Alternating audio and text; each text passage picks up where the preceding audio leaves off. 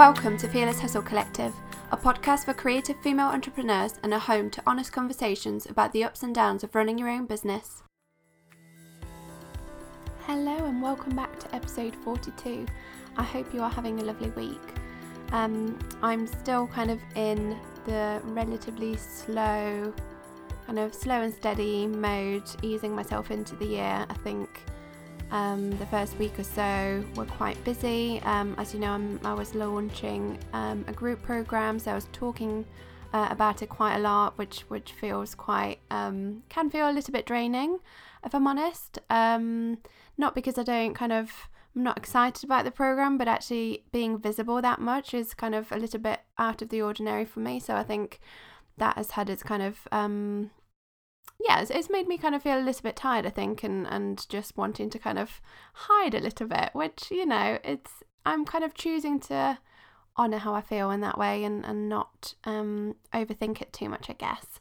Um, so this week's episode is all about imposter syndrome, and it's something that I know a lot of us struggle with. And actually, when I attend events or I, you know, chat to the women uh, that come to my meetups, it's something that comes up quite often and actually I think it's kind of, you know, whenever I speak to women it's it's pretty much everyone that's kind of um experienced it in in one way or another. Um and so I wanted to kind of clarify what it is. I wanted to kind of read a couple of um a couple of definitions because I think sometimes perhaps we're not exactly clear 100% on, on what it is and, and it's kind of a term that's been used for a while but you know what actually is it? So imposter syndrome is described as the inability to believe that one's success is deserved or has been legitimately achieved as a result of one's own efforts or skills. It can also be defined as a collection of feelings of in- inadequacy nearly stumbled on that one, uh, that persist despite evident success. Um, so I guess a lot of the time when we experience imposter syndrome, we, you know, experience self doubt and we feel like perhaps we are tricking people into believing that we are capable of doing various things. So there's this kind of feeling of being a fraud or um, actually, you know, pretending like we know what we're doing, but actually deep down we don't, or perhaps um, this feeling of, yeah, tricking other people to think that um, we are, you know, yeah, uh, an expert in some way, I guess, um, when when really internally we don't feel that way. Um, so it's kind of this inability to internalize accomplishments um, despite you know however successful you might be in your job in your business whatever it might be um, this inability to kind of accept that actually and, and kind of own it i guess this inability to say yeah actually i did that and and you know i it's all down to how hard i worked and all the all these different things. So I actually did a bit of kind of digging and I did did a little bit of research online um, I wanted to kind of find a few studies uh, around imposter syndrome, and there aren't actually that many um, that talk about it. There is a few, a lot of them date back to like 1972 or something, and they're quite um, old in the sense because a lot of the time they are. Although I think the themes are kind of still persistent and, and something that kind of still comes up. So it's one of those things that I think hasn't perhaps been researched that that well. Um, so it's quite hard to pull up any kind of hard evidence, I suppose. But it's more a lot of it's kind of just um, you know evidence evidence that's been gathered through conversations and and that kind of stuff. Um, but I guess one of the themes that keeps coming up in everything that I've read is this kind of um, tendency to attribute success to temporary causes. So something like luck or, you know, perhaps effort this time round.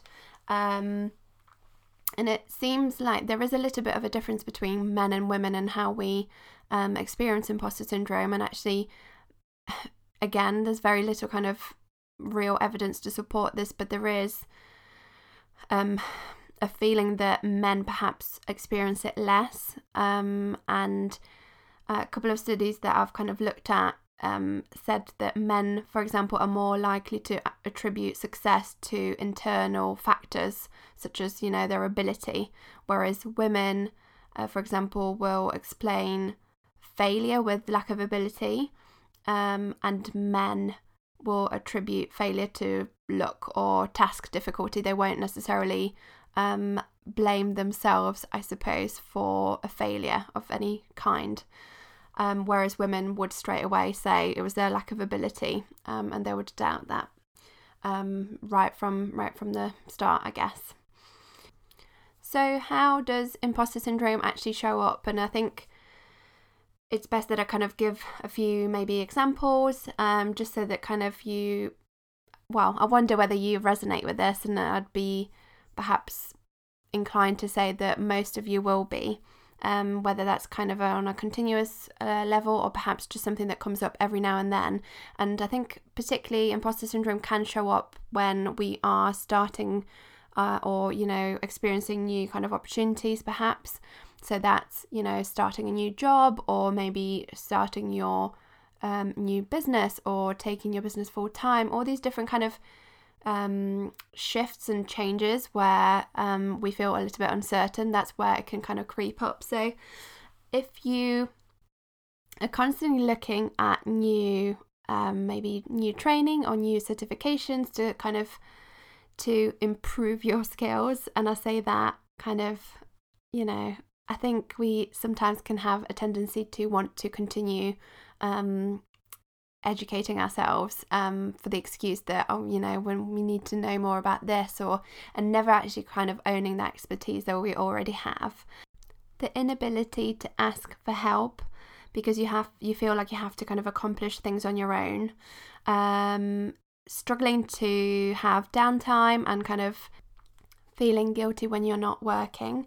And this kind of all comes under this umbrella of not feeling good enough and always wanting to do more and striving for more because we don't feel like whatever we do and whatever we accomplish isn't ever, it doesn't give us that internal satisfaction, I guess. Um, so, not feeling like you've earned your title despite perhaps numerous achievements, um, tendency to be a perfectionist, um, and yeah, like I've already said, kind of the inability to accept accomplishments as well. So, or actually compliments as well. That's another thing that I think comes up and um, that we may struggle with. One kind of real example of this, and it's something that I shared on my stories a few days ago, is my feelings of imposter syndrome when I was um, doing my GCSEs. So, for some of you who may not know, I actually was born in Poland and I moved to the UK when I was 13. Um, and so I started in year nine and I had about, you know, two years worth of work and prep to, um, well, first of all, teach myself English because I didn't actually speak English or, you know, very little. I only really knew the basics. Um, so do that and then obviously you know complete my GCSEs and do the revision for that and all of the all of that work that comes with it and so when I got my GCSE results, um, and you know, this is silly because I feel like I have to kind of justify, like, I'm not sharing the story to be like saying, hey, I got good grades. Like, it's it's not about that, but it's about sharing this kind of this ridiculous feeling that comes up, which is the imposter syndrome, I guess. Um, and I felt like some of my grades, perhaps, you know, I didn't actually earn them and I did for a very long time and I you know kind of still do which I know is it's it's ridiculous but I wondered at the time whether perhaps one of the teachers or someone did me a bit of a favor and helped me with my grades which I know that one is legal and two no one would risk their job to to do that. So it just shows how ridiculous this imposter syndrome can be sometimes and how how much we can feel like we actually didn't deserve, you know, maybe it's the grades that, you know, in this case obviously that I got and I didn't feel like it was possible for me to get those grades, but when I actually look back at my um, you know, experiences and and I actually, you know, I did study, I did revise, and I obviously prepared well enough to get good grades. And and so it's again, it goes back to this inability to kind of um, accept those achievements. And and for a very long time, I kind of yeah, I had at the back of my mind kind of just questioning whether they were legitimate grades or whether somewhere along the line someone, you know, perhaps overmarked it or you know whatever it might be. I just I couldn't quite you know accept that the grades were the grades that I got. So it's it's yeah, it's just a kind of an example of how how much it can show up, I guess. Uh, and I'm sure you'll have your own kind of stories and you'll be able to relate to this. One of the articles that I read um, talked about some studies that showed this imposter phenomenon um, to begin in kind of in relation to family dynamics, and and there was kind of two different groups that they they um, put those under, I suppose um, and one of which was having perhaps a sibling or someone in the family described as the bright one, or someone as kind of, you know, that smart kid.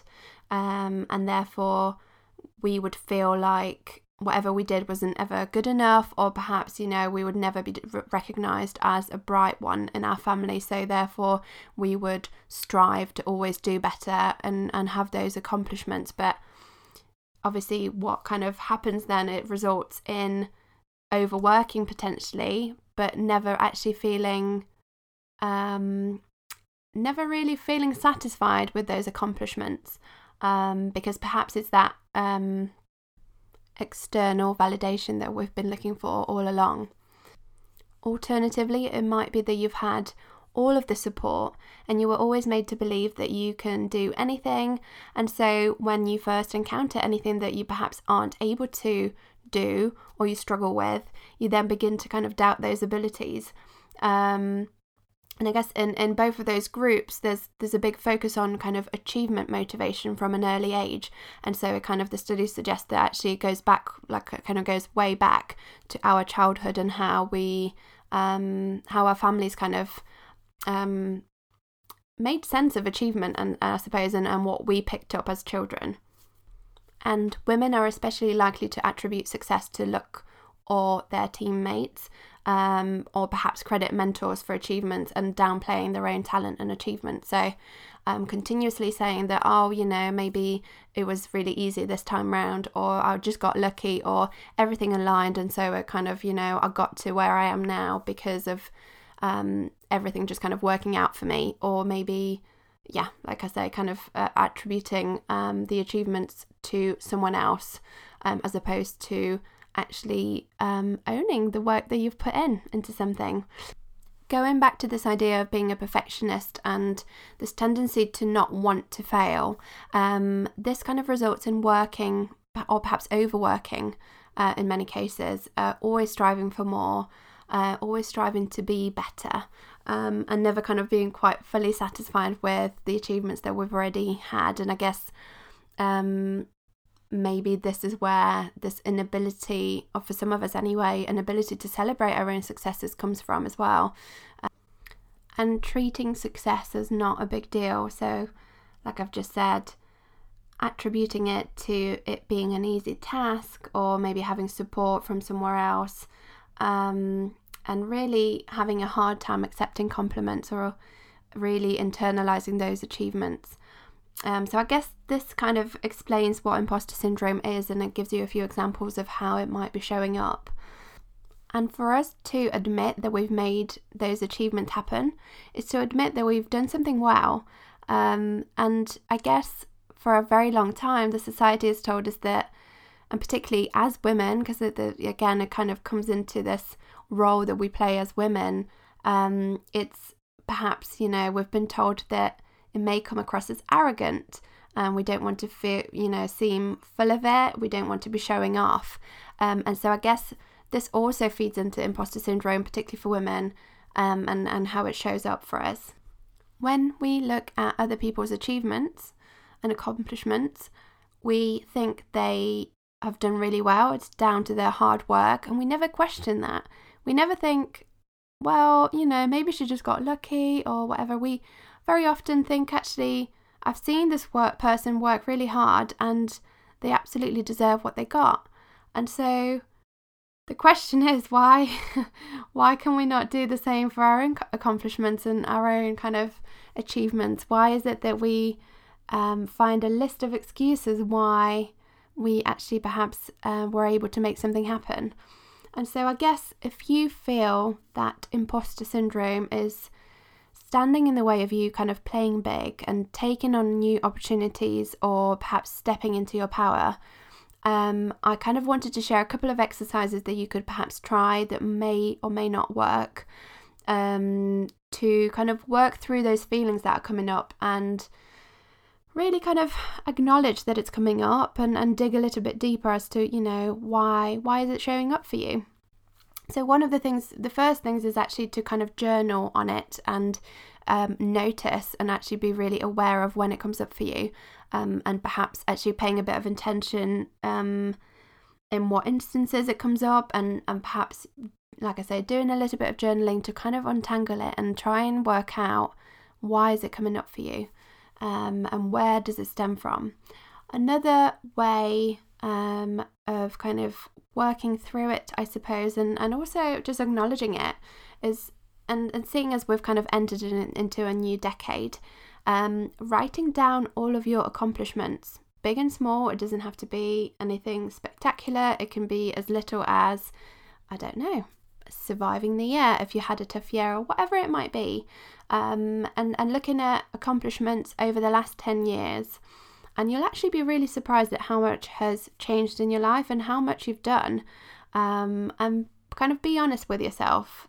Did the achievements come from, you know, getting lucky and everything aligning for you, or perhaps, you know, someone else doing you a favor and then this turning into um, this achievement? Or did it actually stem from your hard work?